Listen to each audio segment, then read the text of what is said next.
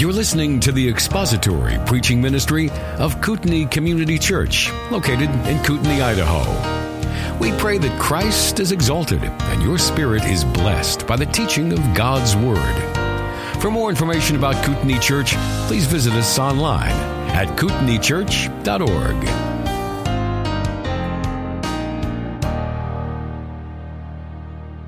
Well, it is my privilege and my delight to open the scriptures with you this morning, just filling in for Cornell. And uh, so, with that, let's pray and we'll begin. Our God and our Father, what a delight it is to gather here together this morning with brothers and sisters in Christ and to open the Word. Our Father, in our time here this morning, we pray your Spirit would press the Word deep within our hearts. Father, you have truth for us here to hear and to heed, and, and so may you enable us to do so. We pray for the glory of Christ. Amen. As we begin this morning, I have a question for you to just kind of get your minds thinking. The question is How many sermons do you think you have heard in your lifetime? How many sermons do you think you've heard?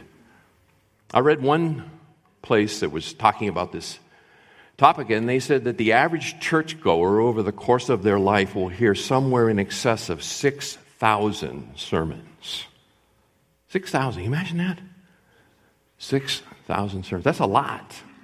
That is a lot of sermons. And that's such a blessing, isn't it? To hear the Word of God like that.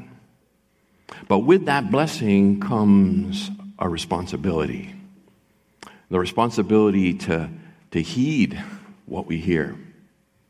God is very, very serious about how we hear from Him, what we do with what we hear. He's concerned about how we listen. Throughout the scriptures, over and over and over again, we hear warnings about how to listen to the Word of God. Just a few of them for you. Deuteronomy chapter 6 and verse 4. Don't turn to these, I'll tell you when to turn. Unless you're really fast. If you're fast, turn. Deuteronomy 6 and verse 4, the Shema, Israel's great confession of faith. Hear, O Israel, the Lord is our God, the Lord is one. Hear, O Israel. 28 times in the major prophets, Isaiah, Jeremiah, and Ezekiel, the expression, hear the word of the Lord, is used. Six times, listen to the word of the Lord. Psalm 95, verses 7 and 8. For he is our God, and we are the people of his pasture and the sheep of his hand.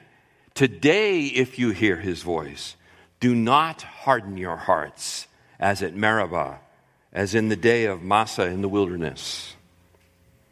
The Proverbs begin, Proverbs chapter 1 and verse 8. Hear, my son. Hear, my son. Verse 33, the same chapter. He who listens to me lives securely and will be at ease from the dread of evil. That's wisdom speaking. Jesus himself, as he preached, six times uses the expression, He who has ears to hear, let him hear. Let him hear. Luke chapter 8 and verse 18, Jesus says, Take care how you listen. Take care how you listen. Same chapter, a couple of verses later, verse 21. My mother and my brothers are those who hear the word of God and do it. Hebrews chapter 5, verses 11 and 12. Concerning him, that is Melchizedek, we have much to say, and it is hard to, under, to explain since you have become dull of hearing. For though by this time you ought to be teachers, you have need again for someone to teach you the elementary principles of the oracles of God. And you have come to need milk and not solid food. 1 Peter chapter 2 verse 2. Like newborn babes, long for the pure milk of the word, so that by it you may grow in respect to salvation. And finally, Romans chapter 10 and verse 17. Faith comes by hearing. Faith comes by hearing, and hearing by the word of Christ, or the word concerning Christ. In other words, the gospel. Hear the gospel. Faith comes by hearing the gospel. So, how we listen to the word of God is, a, is an important and significant topic. Preaching, preaching, that is the proclamation or the heralding of the scriptures, is one of the Holy Spirit's primary means of changing people. One of his primary means.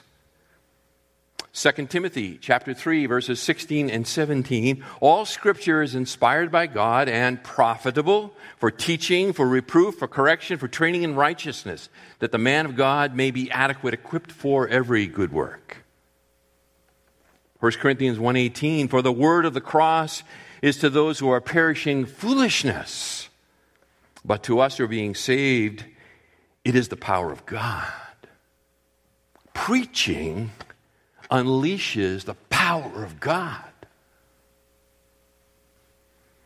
1 Timothy 4 and verse 13. Until I come, give attention to the public reading of Scripture, to exhortation, and to teaching. What should be our proper response to a sermon, to preaching? What should be our proper response? I think we could do no better than Acts chapter 2, actually. And verse 37, where after Peter's powerful Pentecost sermon, where they were cut to the quick, they said, Brethren, what shall we do with what we've heard?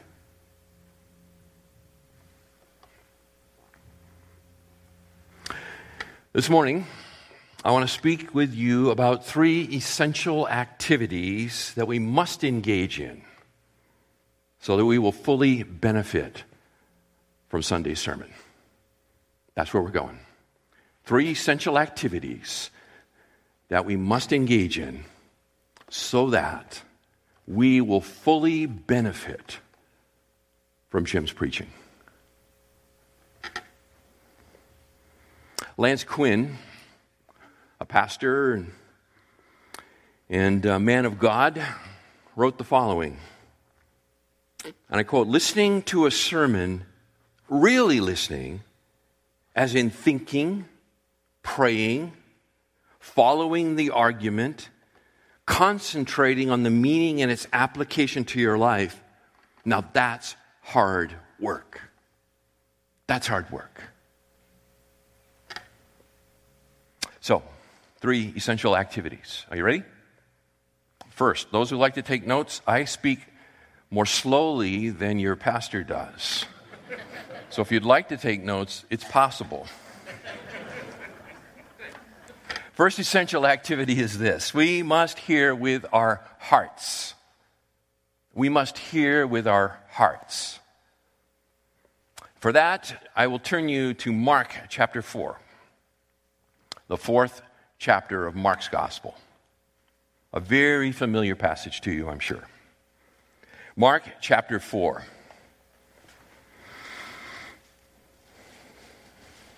A background for Mark 4 is this occurs late in Jesus' great Galilean ministry. He has been preaching and teaching around greater Galilee in the north for about 18 months. And he has gathered many crowds along the way, but he has not seen, honestly, a lot of fruit from that preaching. And if you were to go to Matthew 13, where we have a parallel account of what we're to read here in Mark 4, you would see leading up to it is the hostility that has been displayed against him. And then ultimately in Matthew 12, Jesus speaks to him about the unpardonable sin. You certainly remember that. But here in Mark chapter 4, we arrive at what is very well known to you, commonly called the parable of the sower, more accurately called the parable of the soils. The parable of the soils. So follow along as I read. Verse 1 of chapter 4 of Mark's Gospel. He began to teach again by the sea. And such a very large crowd gathered to him that he got into a boat in the sea and sat down. And the whole crowd was by the sea on the land. And he was teaching them many things in parables and was saying to them in his teaching, Listen to this. Behold, the sower went out to sow. And as he was sowing, some seed fell beside the road, and the birds came and ate it up. Other seed fell on the rocky ground where it did not have much soil, and immediately it sprang up because it had no depth. And after the sun had risen, it was scorched, and because it had no root, it withered away. Other seed fell beside, among the thorns, and the thorns came up and choked it, and it yielded no crop. Other seeds fell into the good soil, and as they grew up and increased, they yielded a crop and produced 30, 60, and a hundredfold. And he was saying, He who has ears to hear, let him hear. Interesting way to end a sermon, huh? Verse 10 As soon as he was alone, his followers, along with the twelve, began asking him about the parables. And he was saying to them, to you it has been given the mystery of the kingdom of God, but to those who are outside, get everything in parables, that while seeing they may see and not perceive, and while hearing they may hear and not understand, otherwise they might return and be forgiven. And he said to them, Do you not understand this parable? How will you understand all the parables? The sower sows the word. These are the ones who, beside the road, where the word is sown, when they hear it, immediately Satan comes and takes away the word which has been sown in them. In a similar way, these are the ones on whom seed was sown on the rocky places, who, when they hear the word, immediately receive it with joy. They have no firm root in themselves, but are only temporary. Then, when affliction or persecution arises because of the word, immediately they fall away. And others are the ones on whom seed was sown among the thorns. These are the ones who have heard the word, but the worries of the world and the deceitfulness of riches and the desire for other things enter in and choke the word, and it becomes unfruitful. And those are the ones on whom seed was sown on the good soil. And they hear the word and accept it and bear fruit 30, 60, and a hundredfold. There is much, obviously, that we can learn from this parable. In fact, Jesus himself says, if you don't understand this parable, how will you understand all the rest of the kingdom parables? This is the key to unlocking the parables of Matthew 13. But that's not my interest in this passage this morning. My interest in this passage this morning has to do with the reality that the sower sows the word, the same word on each of the soils and yet the response is so dramatically different. Dramatically different. For many, yea, most, there is, there is no long term growth. There may be a flash, a short, you know, burst of what appears to be growth, but it is soon choked out, isn't it? But among some, those who the soil is well prepared and receive the word in faith, it produces a multitude of growth 30, 60, 100 fold. Listening to the Word of God plunges you into the heart of spiritual warfare. Plunges you into the heart of spiritual warfare. Every Sunday morning, when the Word of God is open, we are plunged into spiritual warfare. Satan seeks to snatch the word away before it has time to sink in. The difficulties and the pleasures of this life, they conspire together to snuff it out. The only hope, the only hope is for the soil that is my heart and yours to be properly prepared to receive that word. We need to receive the implanted word. That's what James says. James chapter 1 and verse 21. Where James says, Therefore, putting aside all filthiness and all the remains of wickedness, in humility receive the word implanted, which is able to save your souls.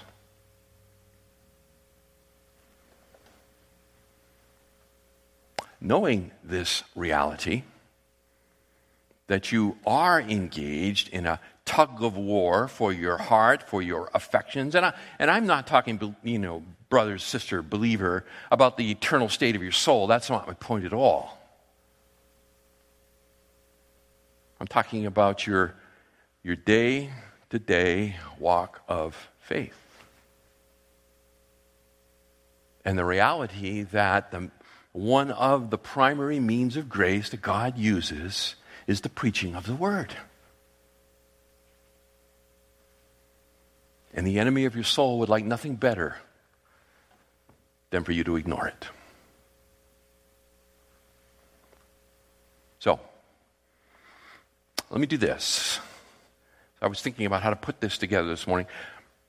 Let me give you some practical suggestions. This is a Sunday school class, so let me give you some practical suggestions on how to prepare your heart to hear Sunday's sermon. Here they are. These are not inspired. These are my practical suggestions brought about um, by virtue of my gray head. So here they are. First, develop a daily habit of reading and meditating on the scriptures. Develop a daily habit of reading and meditating on the Word of God. John Piper says in the, the following He says, Daily reading is like a spiritual appetizer. I like that. It's like a spiritual appetizer. You go to a restaurant, you sit down for a nice meal together, and you order an appetizer, right? It's not the main meal. It's not designed to fill you up. It's, it's designed to, to get things flowing, as it were, in your palate and get you ready to enjoy the feast, the banquet that's coming. The banquet is coming here at you know, in a little bit. So the, the, the daily reading and meditating on the Word of God is a way to just prepare yourself to come together as a body and to hear the Word preached. So, make it a daily habit. Second, second suggestion for you is, is read ahead in preparation for the Sunday sermon. Now, I know you, you might be reading the same verse week after week, but it won't do you any harm. I promise you. You might even commit it to memory at the rate we're going.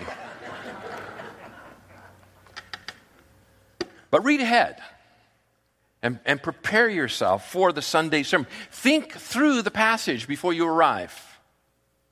Think about what does it mean? Formulate in your mind questions that you would like to have answered during the sermon. Commit engaged. Third, pray during the week for both yourself and for the sermon that it would strike a receptive heart. Pray that your heart would be receptive on Sunday morning. And do that throughout the week. Pray for your brothers and sisters, some of whom come in deeply burdened Pray that they would have a heart receptive to hear the word as well. Fourth, confess your sin to God. Confess your sin to God. Don't come in with unconfessed sin and sit under the, one of the primary means of grace. You will cut yourself off. When you attend a fine restaurant, they serve sorbet between courses. The purpose of sorbet is to cleanse your palate between courses. All week long, we have been ingesting crud from this world. We need some spiritual sorbet, as it were, before we pull up to the banquet table of the morning preaching. That spiritual sorbet is to confess our sin. To confess our sin. Five, fifth, reduce your media intake. Reduce your media intake. We live in a world of sound bites. And it is slowly reprogramming our brains and removing the ability to think deeply and at length about topics.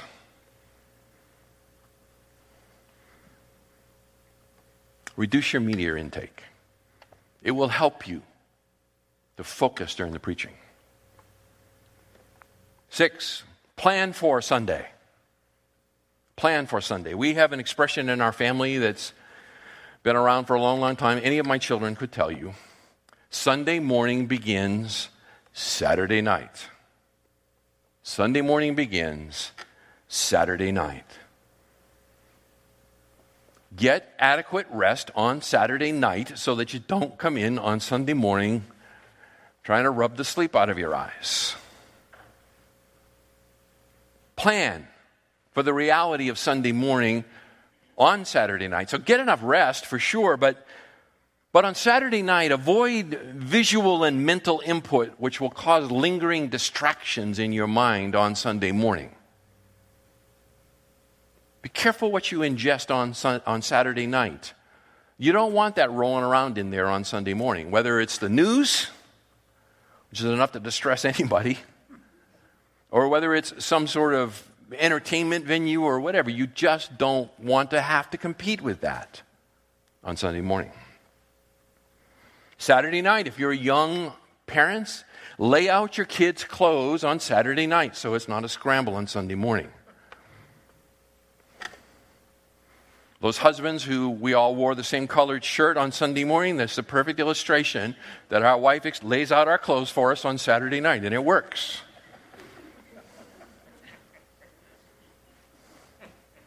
Pack your diaper bag Saturday night so you're ready for Sunday morning. Eat a protein based breakfast on Sunday morning. I don't know why churches do this, but all churches seem to do it. And that is they give people caffeine and sugar right before the preaching and then wonder why people crash halfway through. if we're going to serve coffee and donuts, we should be serving it about at the midpoint of the sermon. We need a halftime. And eat protein, it'll stay with you. Listen to worship music. Listen to worship music Sunday morning while you're getting dressed, or having breakfast, whatever, in the car on the way over. Plan to arrive early so that you can avoid the rush. These are just some simple ways to plan for Sunday morning and to have our hearts ready to hear the Word of God. So, the first essential activity is that we, are, we must hear with our hearts. Secondly, we must hear with our heads. We must hear with our heads. So we hear with our hearts, we need to hear with our heads. And for that, I will turn you to Acts chapter 17. Again, a passage that is well known to you. Acts chapter 17. And verse 10. Acts chapter 17 and verse 10. After a very short and violent stay in Thessalonica, Verse 10 The brethren immediately sent Paul and Silas away by night to Berea. And when they arrived, they went into the synagogue of the Jews. Now, these were more noble minded than those in Thessalonica, for they received the word with great eagerness, examining the scriptures daily to see whether these things were so. Therefore, many of them believed, along with a number of prominent Greek women and men.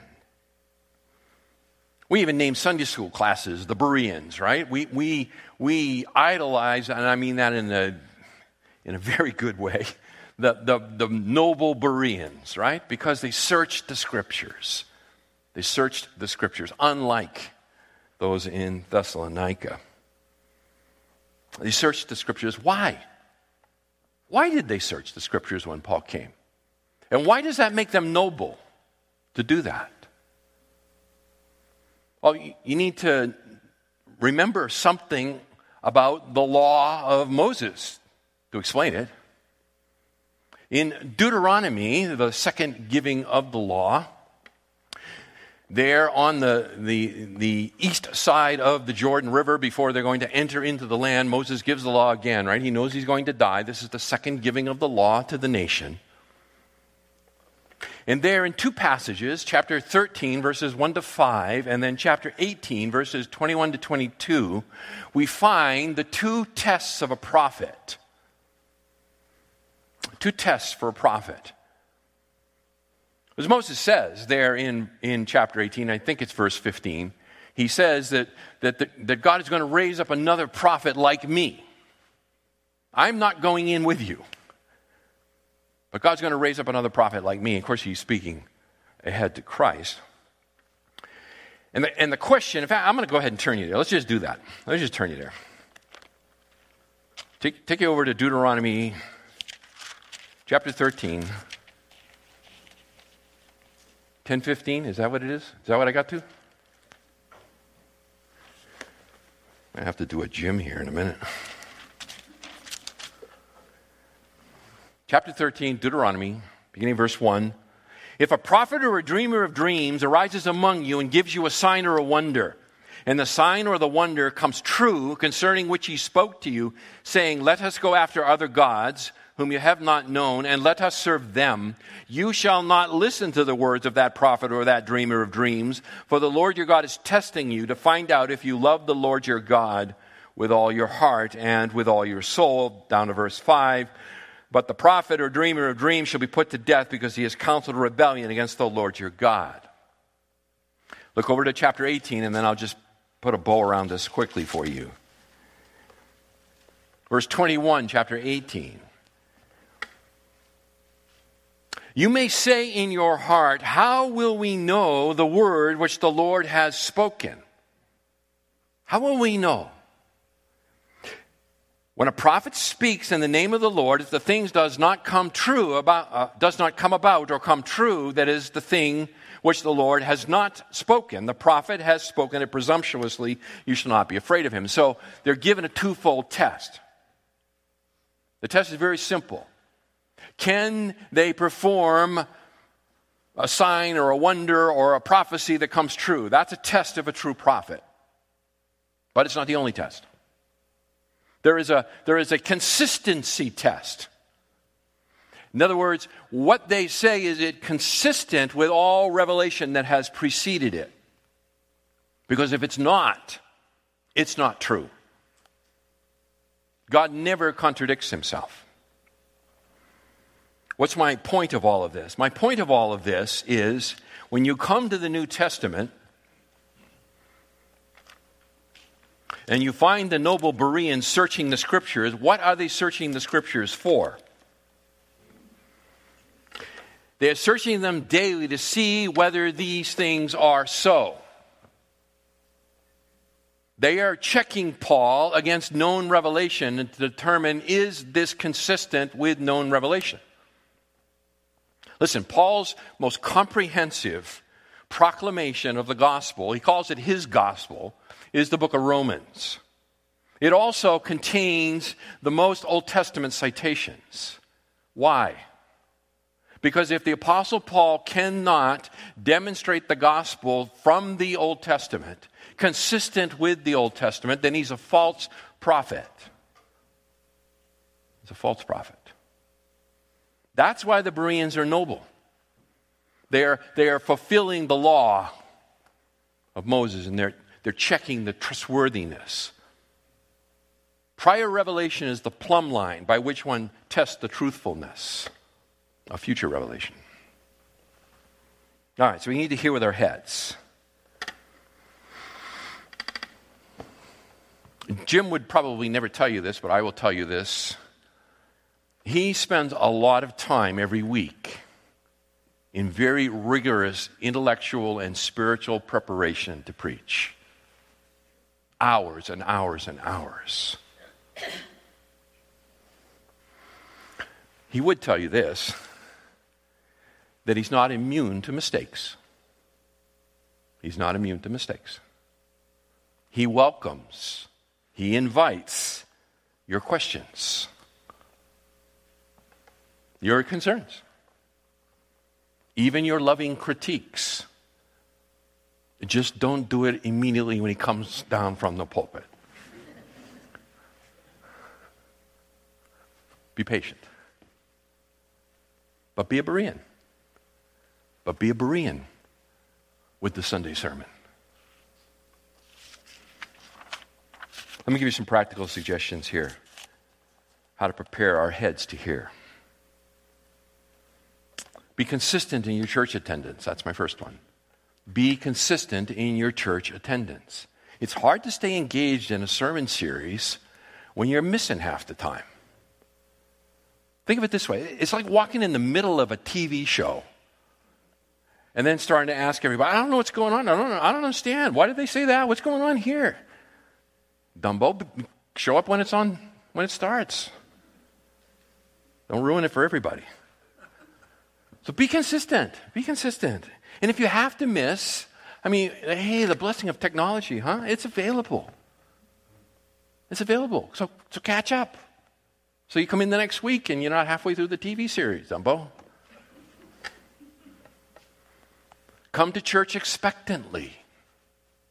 Show up here expectantly. Psalm 119, verse 18 Open my eyes that I may behold wonderful things from your law. I love to come here on Sunday morning. This is the highlight of the week. And by God's grace, I come ready. I'm hungry. I'm ready to eat. I hope you are too. I hope you are too. Fourth, enter into the process of worship. Sing the songs. Don't mouth the words, sing. Follow along in your Bible. Turn to the cross references if there's time. Memorize the order of the Bible books so you're faster. Listen attentively when people pray. Listen attentively. Enter into the worship. Five, fight off the distractions. Fight off the distractions. They say the average person can listen two times faster than somebody can speak. Maybe one and a quarter. but the point remains there's a lot of room for the mind to wander. A lot of room for the mind to wander. So you need to fight the distractions. That's, a, that's an active kind of thing, that's not passive. So, Turn off your cell phone.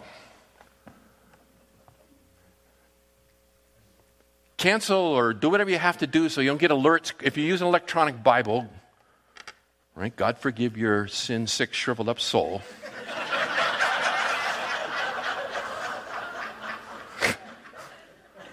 But if you insist on it, then turn off the notifications and alerts. You don't need to know the ball game score in the middle of the sermon. Fortunately, this building's like a Faraday cage, so you don't get too many anyway, but like silence the electronic distractions. Go to the bathroom before the service. Train your bladder.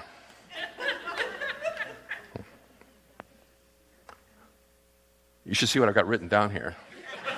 These are things they don't say, right? Uh, take your crying children out, please, for the sake of everybody else. Love kids. Got 18 grandkids. But if your child is crying, take them out. It does disturb others. Maintain eye contact with the preacher. Maintain eye contact. Give verbal and non-verbal feedback. Head nods. Quietly, quietly answering rhetorical questions. Smile. Let him know you're glad to be here. Thank you. That helps. Hugh Thomas. Even an occasional amen probably won't hurt. I don't think security, though, how many times can you say it before they kick you out? Stay engaged. Stay engaged. All right. So, three essential activities. We must hear with our hearts, we must hear with our heads. Third, and finally for this morning, is we must hear with our hands. You knew that was coming, right? We must hear with our hearts, we must hear with our hands, and we must hear with, or excuse me, with our heads, and we must hear with our hands. And the hands book in the New Testament is James. So turn there, please. Chapter 1. James is the earliest epistle perhaps as early as 8045. It is practical in that it speaks about how to turn theology into shoe leather. It's interesting to me that even early in the life of the church, the need to address an outworked faith is critical. All true saving faith produces a changed life. That's what James would tell you. And in James, in chapter 1 here, and I'm going to pick it up, oh, verse 22. We'll pick it up there. Verse 22. But if anyone is a hearer of the word and not a doer, try it again. Verse 22, that was 23. Verse 22. But prove yourselves doers of the word and not merely hearers who delude themselves. There we go. For if anyone is a hearer of the word and not a doer, he is like a man who looks at his natural face in a mirror. And once he has looked at himself and gone away, he has immediately forgotten what kind of person he was.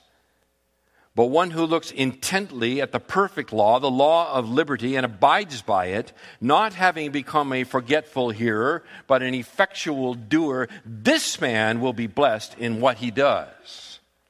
If anyone thinks himself to be religious, and yet does not bridle his tongue, but deceives his own heart, this man's religion is worthless pure and undefiled religion in the sight of our God and Father is this to visit orphans and widows in their distress and to keep oneself unstained by the world. Verse 14, chapter 2. We'll just kind of rope this in as well. What use is it, my brethren, if someone says he has faith, but he has no works? Can that faith save him? If a brother or sister is without clothing and in daily, need of daily food, and one of you says to them, Go in peace, be warmed and be filled, and yet do not give them what is necessary for their body, what use is that? True faith changes the, the mouth and the outworking. It, it, it, it fills us with a heart of compassion, God's compassion. And you don't have to read the Old Testament too closely to know that God has great compassion for the most downtrodden, the widow and the orphan. And here in chapter 2, right, if your brother comes and they're in need of food, the whole be warm, be filled, and be gone approach there's nothing to that. That doesn't reflect a changed heart.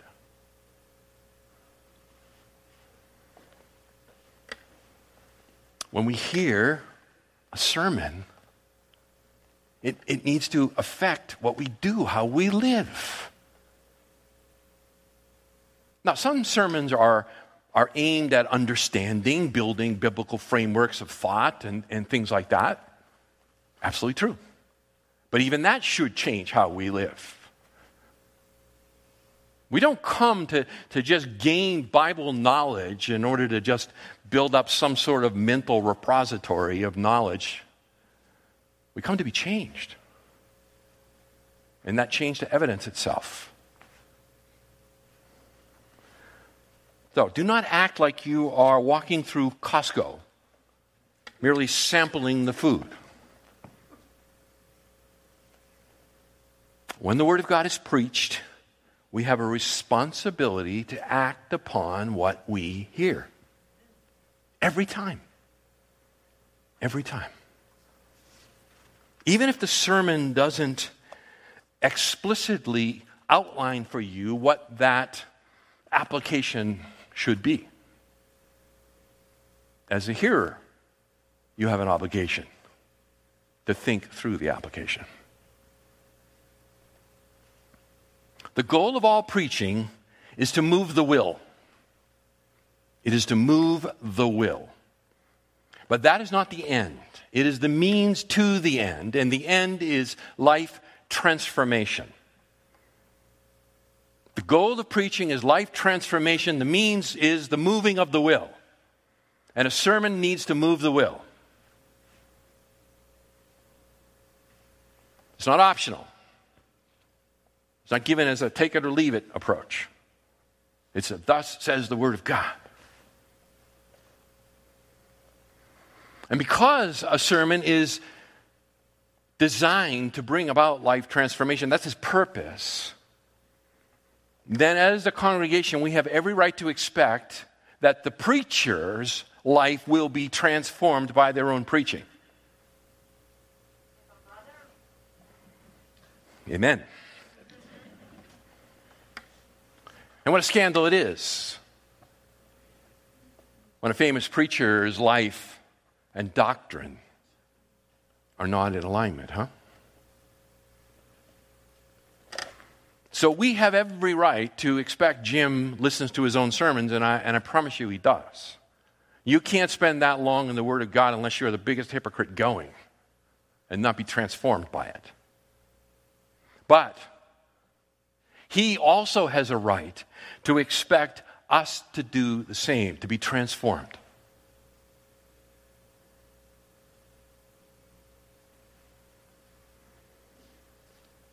So here's some practical suggestions as we close this out. Think through specific applications for the sermon that you are hearing. Specific to you. Ask yourself the question what does God want me to do in response to what I am hearing now? What does He want from me? Blessed, Jesus said, are those who hear the word of God and observe it. Luke 11 28. So think through specific applications. Second, as soon as possible, discuss what the sermon was about with somebody else. And focus on the specific application that occurred to you from that sermon or was pressed upon you in the sermon. Work on it together. Resolve to make specific changes as a result of that sermon. What are you going to change? As a result of hearing this. Fourth, pray and ask the Holy Spirit to help you to change. And then begin to take specific steps to change. For example, if you are fighting laziness, and that's the application of the sermon is to put off laziness, then pray and ask the Spirit of God to help you to, to put off this, this lifelong sin that ensnares you of laziness, and then set your alarm 30 minutes earlier, and when it goes off, roll out rather than roll over.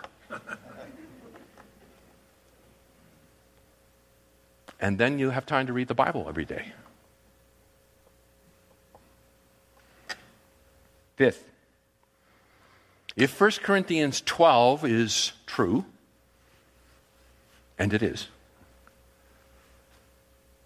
then each and every one of us who are part of this local expression of the body of Christ, indwelt by the Spirit of God, has been gifted by the Spirit of God for the purpose of ministering one to another.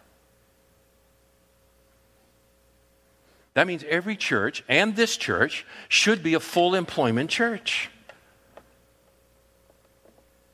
Not standing on the promises and sitting on the premises.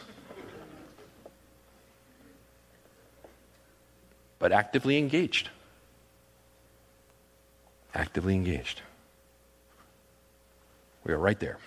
Three essential activities that we must engage in so that we will get the most out of a Sunday sermon. We must hear with our hearts, we must hear with our heads, must hear with our hands. May God grant us His amazing grace to apply the truth of what we've heard. Thank you for listening to the latest podcast from Kootenai Church. If you'd like to learn more about Kootenai Church or to donate to our church ministry, you can do so online by visiting kootenaichurch.org. We hope you enjoyed this podcast and pray you'll join us again next time. Once again, thank you for listening.